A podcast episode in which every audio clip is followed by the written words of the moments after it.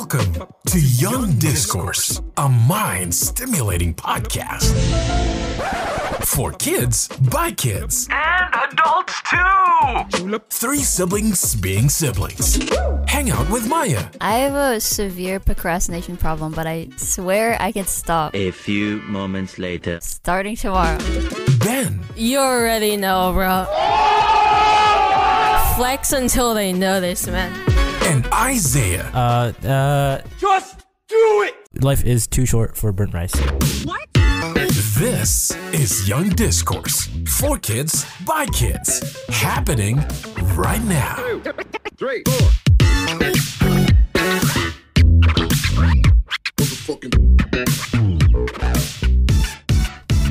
Hi everyone, you're listening to Young Discourse. Welcome back. I'm Isaiah, and for today's episode, it's just gonna be me. Um, I feel a little bit crazy talking to myself and rambling on, but that's fine. Um, today I'm gonna be talking about like a whole variety of things because for today's episode, I kind of wanted to discuss, well, with myself, um, a bunch of these assignments that my English teacher actually assigns, like every, like once a week or maybe twice a week.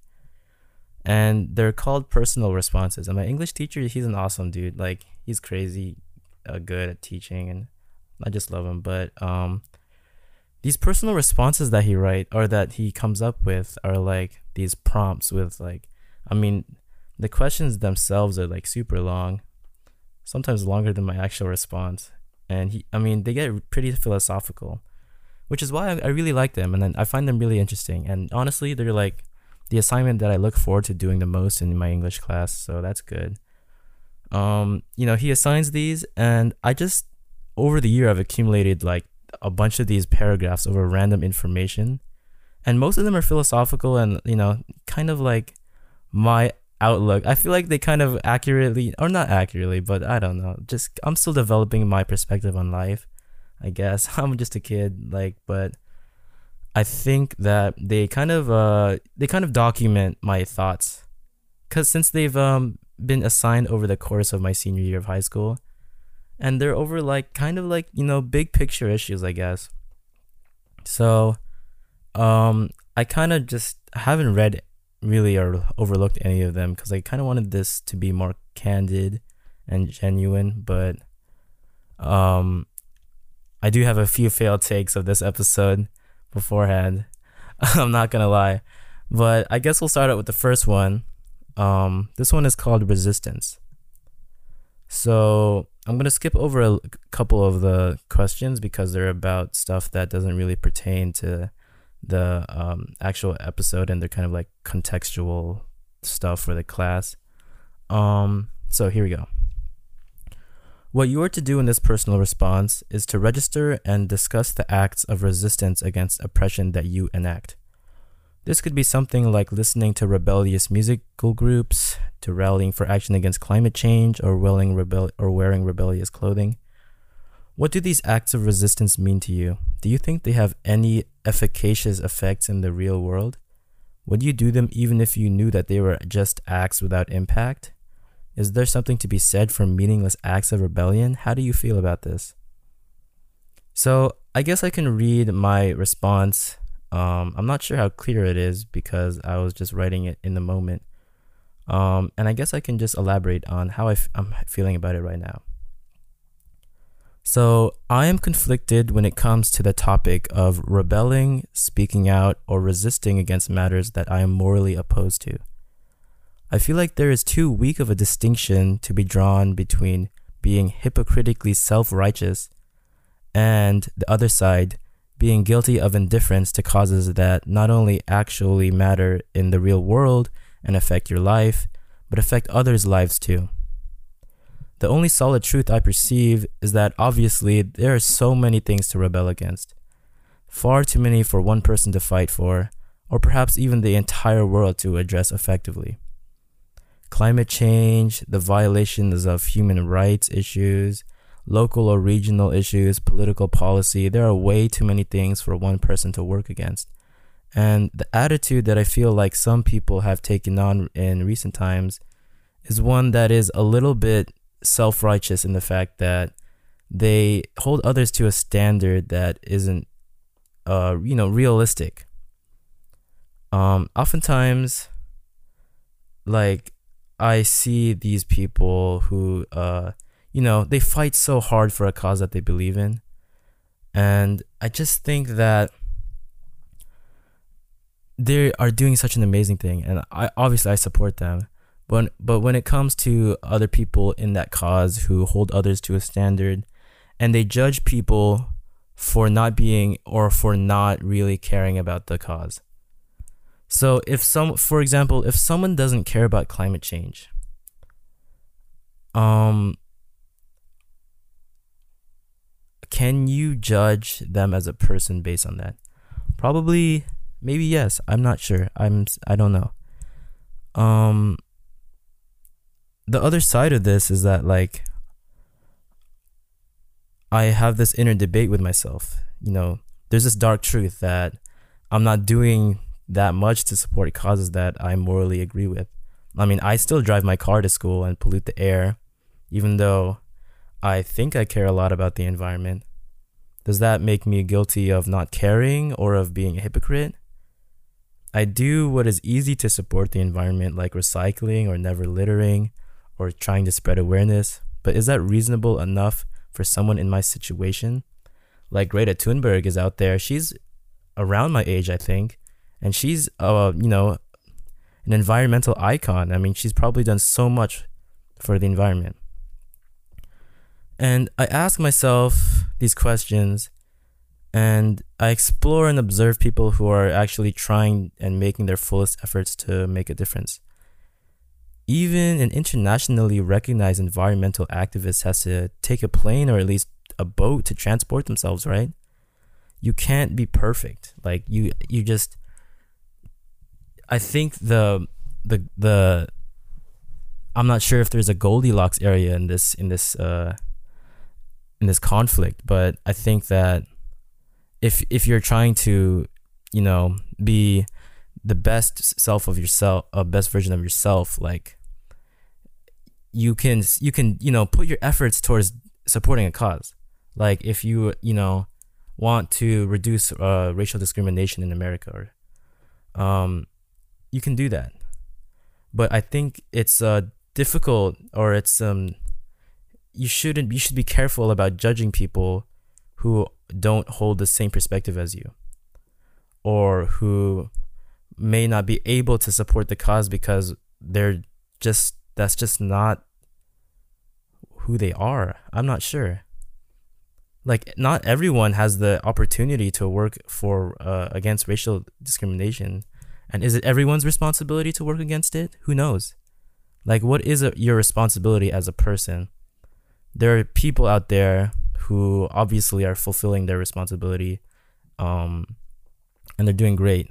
Like like my earlier example, Greta Thunberg. But are you a bad person if you're not Greta Thunberg? Are you, because, you know, most people are aware of the impending doom of climate change, but not everyone, including me, I'm not doing, I'm not actively working against it.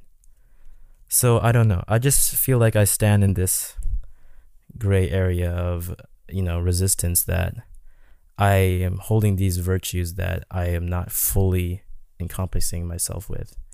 Um, that was really deep, but I guess we can move on to the next one. Uh, I really liked writing that one because it just made me think a lot about my own morals, I guess. okay. So, ooh, this one has a poem. Okay, so this one is called Love's Extremes. This personal response is about love, I guess. Um, it has a quote by Shakespeare. Um,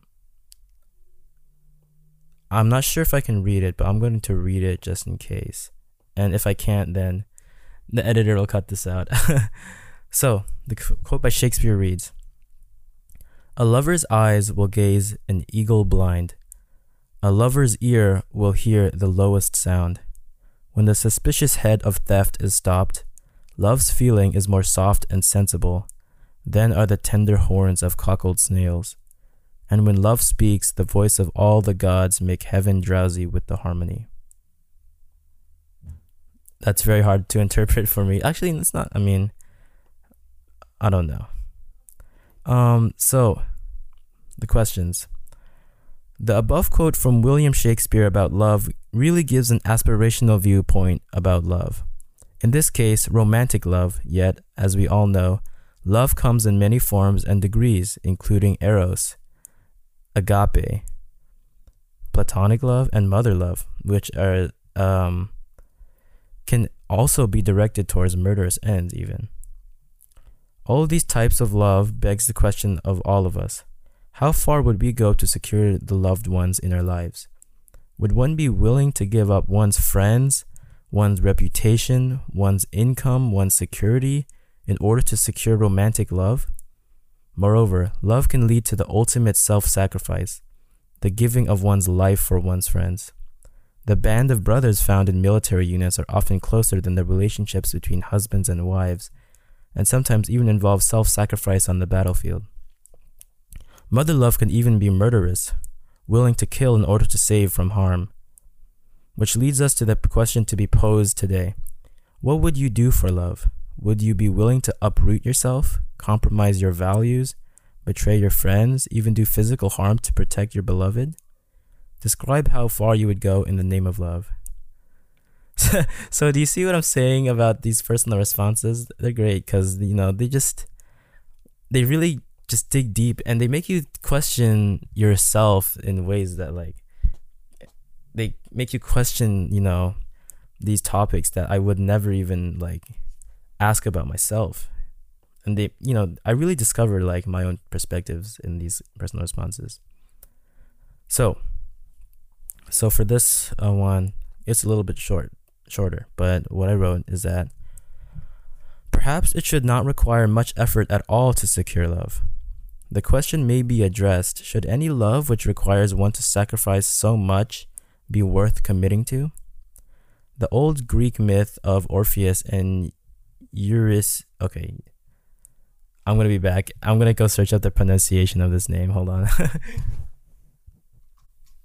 okay, I'm back. I got it. So, the old Greek myth of Orpheus and Eurydice came to mind when I read this prompt.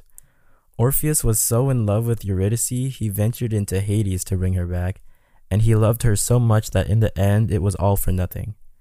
He couldn't control himself. So, if you're not familiar with the myth of Orpheus and Eurydice, um, it's off the top of my mind. I think I can give a summary. Um, basically, Orpheus and Eurydice were a couple on Earth, and they loved each other so much. Um, tragically, Eurydice dies to something I forgot, and or- Orpheus loves her so much, and he's in so much pain on Earth that he'll he ventured into hell to bring her back, and he pled with Hades for anything he could do to bring back her soul. And Hades, he said that he can he can hold he can drag back Eurydice to the overworld. Um, given that Orpheus holds her hand while she's behind her, but never looks at her. Never looks back at the loved one that he's trying to bring back. And he agrees to this. I mean, obviously, he can bring her back. All he has to do is hold her hand and never look at her. And she's just uh, walking behind him holding his hand. Um, but just as they're about to, and you know, they travel through Hades, all the way through the underground crypts. I'm not sure what it looks like, but they go back to the surface, and just as about, just about as they are, uh, you know, about to go back to right to the um, the overworld, um, Orpheus can't contain himself anymore, and he looks back.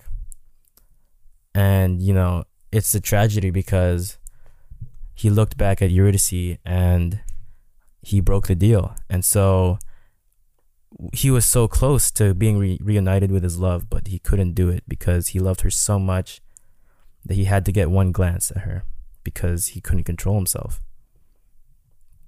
Um it's a sign of an unhealthy relationship. It's it's very intense. we learned about that in school actually they taught us about unhealthy relationships.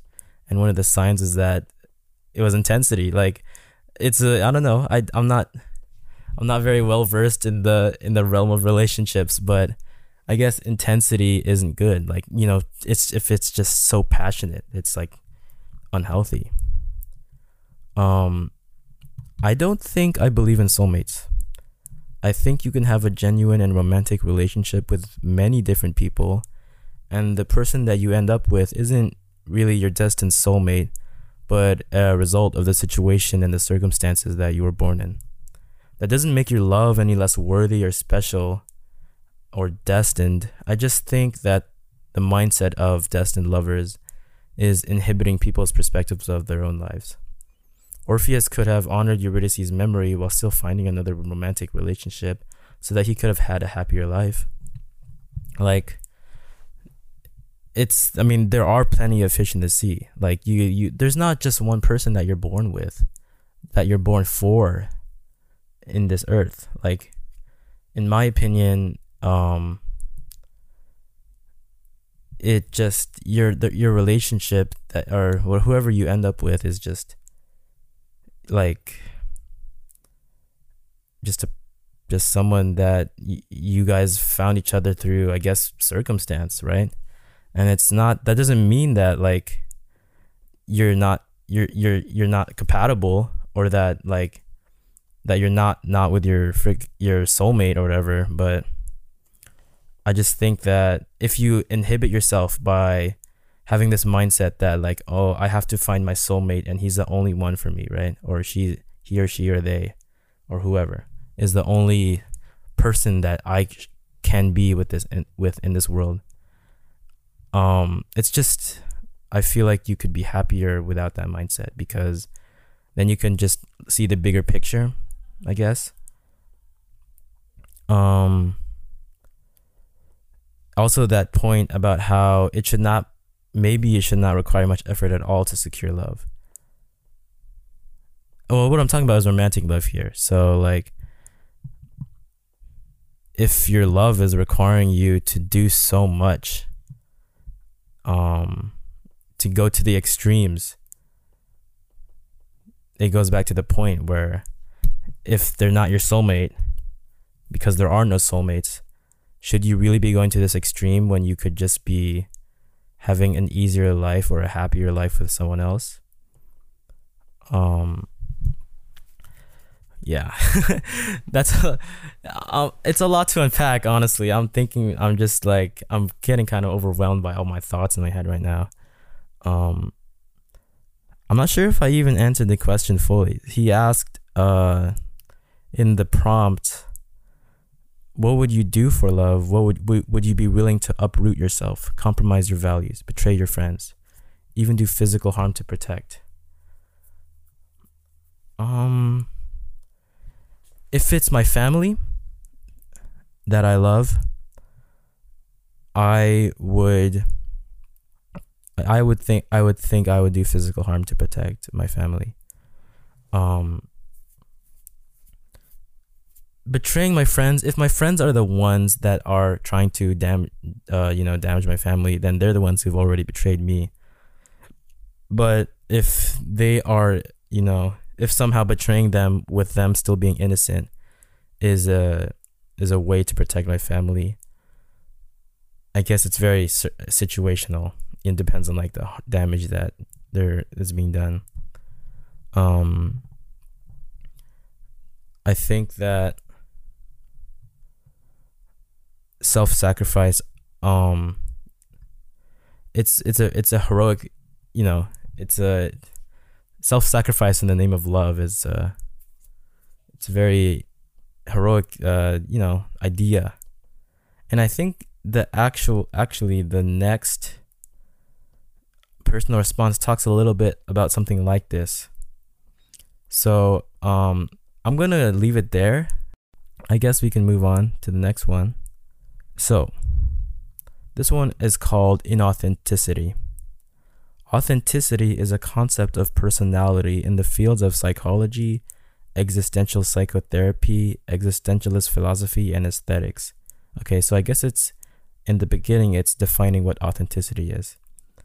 In existentialism, authenticity is the degree to which a person's actions are congruent with his or her values and desires, despite external pressures to social conformity.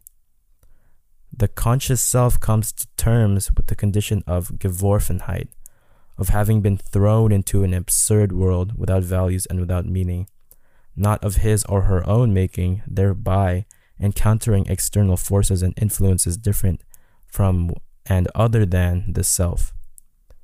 In human relations, a person's lack of authenticity is considered bad faith in dealing with other people and with oneself. Thus, authenticity is in the instruction of the Oracle of Delphi know thyself. Um, as you guys probably know, um, I lived in Germany for a while, so I actually kind of know uh, what Geworfenheit means. But I mean, it's just the state of being thrown. And I guess what it's talking about is, you know, you're being thrown into, forcefully thrown into a world where your values don't exist or don't matter, maybe. Right? They don't really exist. They don't mean anything, which is partially true in the real world. So, in the in this uh the question here is this so for this personal reflection if you could describe a time when you acted or experienced a moment of bad faith it could be as something it could be something as simple as conforming with a group of friends in the bullying of a smaller boy on a playground or it could be something as large as planning on majoring in a field in order to please one's parents this is a common endeavor in many families how did how did it feel to have some distance between what you were doing and what you truly desired? Did you feel the deleterious effects of not being true to yourself? What were the consequences? I believe I wasn't completely my authentic self. I often remark to my friends or anyone with whom the topic arises that I felt like a completely different person when Europe was my home. If I met the Isaiah living in Germany today, he might be a stranger to me. It feels like someone else went for me and then retold everything that happened to me after it was over. I think this feeling that I have is the result of me not only being inauthentic to other people, but to myself at the time. It was such a dramatic transition that what I truly desired wasn't prioritized as much as other things. Yeah, that's very true. me in the past. Um I to to this day I feel like I didn't appreciate um, the opportunity and I wasn't authentic enough with myself uh, um, given the opportunity to live in Germany. I guess it it stemmed from the fact that uh, you know I had a lot of inhibitions socially, um, and you know the desire to conform in society and just be normal and just be accepted was really strong, right? And as someone coming from a different world, um, from California in the USA to Germany, it's like it's it's wildly it's just a wild transition to the point where I was kind of not myself and I was definitely um, not taking advantage of the social you know the social opportunities given to me like I in Germany at my at the school I would just uh, during lunch I would eat my lunch um, in the, with a group of friends, I guess. But I wouldn't really say anything. I would just kind of eat my lunch, leave, and go to the library. And I would watch videos on my laptop by myself. and that was kind of like the first couple months of my my life in Germany. Um, it was a lot of just hanging out by myself, and you know, and my friends were the people that I met in Germany were super friendly, and I could have I was I was accepted very well, and it, it was a it was just yeah, I have nothing bad to say about you know the situation, the social situation in Germany because people there are very friendly and very accepting. But it was me that I was kind of like uh, being withdrawn um, to just, I guess, my own thoughts, right? And I would just watch League of Legends videos in the library. and I don't know. Um, I did open up later though I definitely opened up, and um, I'm glad that I had the chance to, you know, instead of watching videos, maybe I was I would play basketball in the courtyard with my friends and everyone else instead of being by myself. Um, but I think um part of the reason why I feel like a different person went to Germany is that after I left Germany, I was really sad that I, I you know, I left it because I left a whole different life back there. Um, and I guess I was also caught up in a lot of other things that were happening here. Um, and so it felt like I wasn't, um, it wasn't me that that went there. Um, so yeah, I guess that's the that was the effect of the inauthenticity that I felt uh with myself. Yeah. so that that that was that one.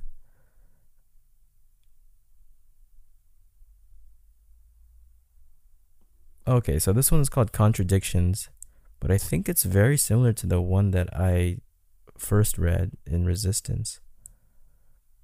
Um I don't think I'm gonna okay, actually you know what? I'm gonna read the personal response, only the end of it. So, do you have any parts of your personality that partakes of two contradictory sides or aspects? Are you part scholar, part anti intellectual athlete? Do you endorse freedom in your personal life while endorsing an authoritarian view politically? Or do you embrace freedom politically but are strict and conservative in your own personal views? Parents are often guilty of being two sided, opening themselves to the charge of hypocrisy. Do you have this tendency somewhat inside yourself? Write about a paradox or contradiction in your life. Okay, so I guess this is something I've been thinking about a lot because I wrote about the same thing. Um, if you remember, the first personal response was about resistance, and it was about my moral perspective. So, one contradiction in my life is my moral perspective. I think that people should generally be honest, accountable, and aware of their own actions. However, when it comes to my own judgment of people and even my own actions, I take the liberty of molding what is right or wrong and what is reality in order to reduce conflict or otherwise take the easy route. For example, my moral compass tells me to detest people who litter. Throwing trash on the ground without thought of the extensive damage and effect it has is irresponsible and just bad behavior. It should be picked up. But when I see trash lying on the ground or on the street or on the school campus, I don't stop to pick it up there's just so much like i just see wrappers like near the school entrance and because like there's sometimes vendors that come out near the school entrance and people buy stuff from them and there's just a whole heap of like plastic and stuff right outside of the school and um, given my more my moral obligations, it's my responsibility to pick it up because obviously I'm opposed to littering, but I don't. I don't pick it up. I just walk straight to my car, and I think it's it's good that I'm aware of it, but maybe it's not good that I don't pick it up. Is it my responsibility to pick it up? I think someone else, like a school cleaner, might pick it up, but then again, who knows, right? Um, I think it might be bad and and might make a blameful remark to other people, but in reality, the morally right thing to do is to pick it up and actively speak up against such disregard. Once I saw a close friend blatantly litter right in front of me. I didn't say anything and acted as if I didn't see it. We both ignored it and moved on with our day. So, this is kind of a dilemma that I have that I keep bringing up. Yeah, I just, it's very difficult to, to, you know, discover where I have I want to stand on you know on the on the spectrum of being the person that will like yell at somebody and scream at somebody and then pick it up themselves um, or scream at the person who dropped it and make them pick it up or just pick it up themselves you know that's one side and there's also the side that doesn't care, doesn't see, and just is completely indifferent. and I lie in the middle, right? Because I see it and I care about it, but I don't do I don't do anything most of the time. If I see a piece of trash on the ground and I'm near a trash can, and like I'll definitely pick it up, but um, if it's like a lot of pieces of trash, and it you know it really depends on the social setting if I'm by myself or whatever, because you know obviously I'm a flawed person who cares about other people's opinions. Um, and I also have the you know the cognitive bias that I I will like I will like you know just mold uh, what I perceived as like as bad. And I will mold reality to like you know you know excuse someone if I like really like a person and they and they litter I'll be like well you know it doesn't and you know it's partly true that it doesn't uh, uh you know if if someone litters it doesn't like it's not represent you can't judge them based off of one thing that they did once. You know people aren't their worst mistakes. I think that's a quote from black widow right? Um you know you can't judge someone off their worst mistakes. You really can't. And that's uh you know something that i'm opposed to. Like some people lately um there's a modern culture that just that seeks out perfection in people. Like like if you want to have some position at all like a job or a political co- office right? If you if they if you find any dirt on someone like it's just there it's over. Even if it's like they said a bad word once right? And i just don't think you can i don't think you can hold everyone to that standard. Obviously there's a line. Obviously if they did something bad then obviously like get them out. But i think the line right right now it's it's a little bit volatile you know it's not very solid. And that's fine because there's a lot of people with different perspectives and you know the line depends on who is drawing it. Okay. I think we we can move on to something a little less philosophical. Um this one is called language so the personal response is language. Do you find that language, and by implication rules, are often used to limit your scope of action and thus inhibit your lives? In English class, we discuss and we discuss and study artifacts of culture that are embedded in language. Do you believe that there is something liberatory in the study of language? In other words, can language, discourse, communication set you free? Or do non-verbal modes of communication, gesture, touch, smiles, better imply feelings and thus liberty? Meditate on the role of language in your life. How important is it? Um, there is definitely something liberatory in the study of language. It's absolutely a possible outlet for people to limit other scopes of action and inhibit their lives. Because language is intrinsically woven into the fabric of humanity. You know, without being able to communicate how should one be able to navigate society effectively? In the study of language, one is liberated from the hindrance of ineffective communication with other human beings. You know, it's just, it's like such an effective tool. And effective communication is like such a great asset, like in your jobs and like, you know, relationship wise communication is just such an amazing thing. And it's also something that this entire podcast is based on. Like, I'm speaking to you guys right now in English, right? Like, without language, this podcast doesn't exist. And I think um, there's very there's a lot that is powerful with discourse, which is kind of why I we named this podcast Young Discourse because discourse is empowering, right? And so young discourse you can with young discourse you can empower you know young voices and young minds um so communication definitely sets people free and this also can be used the other way it's a double-edged blade in the fact that language can also manipulate people in often and sometimes not the best ways right So the next one is called nature, and there's a lot of these. Like these personal responses, I've been like assigned since the beginning of the year, so I have a lot. But I'll only read a couple more just for time's sake. Um, this one is called nature. Do you have a deep affection for nature, indulging in its enjoyment whenever you can? Or are you a dyed in the wool city person, a creature of shopping malls and urban sprawl? What do you gain or love about the times you encounter nature? Do you love the fresh air, the sight of wildflowers, or untamed beasts like deer and mountain lions? What was the greatest moment you had in the wild? Recount this moment as well as your attitudes towards the natural world in a half page entry of your own making. Okay. There's also a Native American prover- proverb um, above that says, We don't inherit the earth from our ancestors, we borrow it from our children. Wow, that's great. I love that. That's like, yeah, I mean, the future generation is the future of the world. So, here we go.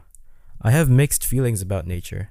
I love its beauty, its calming atmosphere, and I generally enjoy things that you can do in nature, like hiking or sometimes kayaking or whatever other activities. I really like snowboarding. Um, at the same time, I am undoubtedly somebody who grew up dependent on technology, as dystopian as it sounds. If I am deep in nature for too long, I go restless and feel the urge to sit at my desk at home and just lose hours playing video games. But uh, paradoxically, in today's society, humans can't enjoy nature without maintaining a connection to technology almost constantly. Every time there's a, like a beautiful view, everybody's phones are out to take pictures to even to get to nature you need to take a car or i mean for me um and for a lot of people you know even in snowboarding a ski lift takes people up to the snowy mountain. And it's rather hypocritical for me to say i like nature when i consistently use the very things destroying it to enjoy it.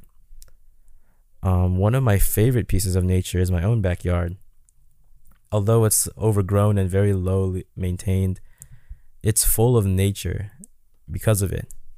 Like birds and worms and flowers bushes grass trees. And i'm you know i'm privileged and i'm, I'm appreciative of the fact that i have a very large and beautiful backyard. And personally i often regret not spending more time in it. Um yeah that's it's something that i'm definitely gonna miss when i go back when i go to college I just I I really I really love my backyard because it's just it's very natural in the fact that you know it's not like cultivated very much. And it's got like natural trees i guess. Um but yeah nature is just i like it in small doses and in, in, moderation i guess as everything should be. Um and there's there's people who really love it and that's great because be loving nature is just you know there's it's i can i can honestly think of very few things that are better than to love than nature. Maybe like philanthropy or like helping other people or something. I don't know. But yeah i guess that was that one. Um that was nature. Oh this next one is going back to the philosophical side of my viewpoints. So, what has so this one is called point of view.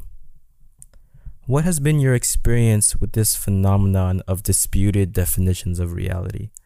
Do you believe that there is an element of reality where various versions of the truth coincide with each other, like bookends on a library shelf? Or do you believe that knowledge is dialectical, with an initial assertion of the truth, followed by its antithesis, which together form a new higher truth, better than the original pair of opposites which existed beforehand? Or do you believe the traditional belief that there is only one truth and that therefore falsehoods are nefariously being spread all the time, a true devil's playground of false knowledge? Describe the, your position on this issue of point of view. Is it real? Okay. I do believe that there is an element of reality where various versions of the truth coincide with each other because there is no effective means to determine what is reality anyway. People with wildly different perspectives than me may seem misguided and crazy to me from the reality that I perceive and live in, but from theirs that they live in, they're reasonable and I'm the wild one. This idea stems from the fact that I think we all live in our own realities because we see we we live we see stuff that other people won't see, right? And we interpret it differently and our worlds definitely overlap obviously. I mean, we all live in the same world, but we may not all live in the same reality. I'm not sure. I don't know if you, you get what I'm saying here. Like reality is um what we see. And it's not what another person sees because we've seen it. And ours is the only one that is valid, right? Because even if, so let's say, okay, the best grasp of reality that I can comprehend, or at least reality under the definition as the actual truth, is what I perceive from it, from using the sensory stimuli that I get from my body and interpret in my brain. This truth that I understand from these stimuli may not even be close to reality, but it is my reality since I see it that way. This is my point of view, and who is to say mine or anyone else's is more valid than each other's? We live in different realities. I it's hard to explain for me because I don't want to sound like I'm verifying people who are maybe using their own reality to justify doing bad things. But in that case, their reality that they live in from for example, if you were to say like Thanos, I think Thanos lives in a different reality than the Avengers because the Avengers reality is that they is that they're superheroes and they have to protect the world because the world is good. They haven't seen what Thanos has seen. And from Thanos' reality of the things that he's seen and the, the reality that he's constructed from and established from his own experiences is different from Iron Man's and the Avengers because they have seen different things and interpreted it their own way, right? And so what's real to Iron Man isn't real to Thanos, even though there is a true reality. And they will be spinning it their own ways, but their way is real in what they believe, right? Um so Thanos he thought that the best solution was to wipe out half of the universe, right? So is his solution um his solution is the most valid in reality because in his reality, right? But Iron Man's solution of just letting it be the way it is right now is the best uh you know perspective in his reality. So the issue of point of view is that everyone has their own. And although there is a real there is a reality um, everyone makes their own because there's no way to get the real one. And on that note, I think I'm gonna end the episode. Um, thank you so much for listening. If you got this far, I was kind of just rambling on about the weirdest things. Um, it, it I'm kind of in this state like of like you know you're about to sleep and you just kind of like think about the weirdest things. You just go on and on to the point where your brain is active and you can't even sleep anymore. it's uh, actually um, 8:45 on a Sunday evening, so I have school tomorrow. Um, well, anyway, it was kind of fun recording this episode. I hope you had fun listening to it, and thank you. Um, and good night.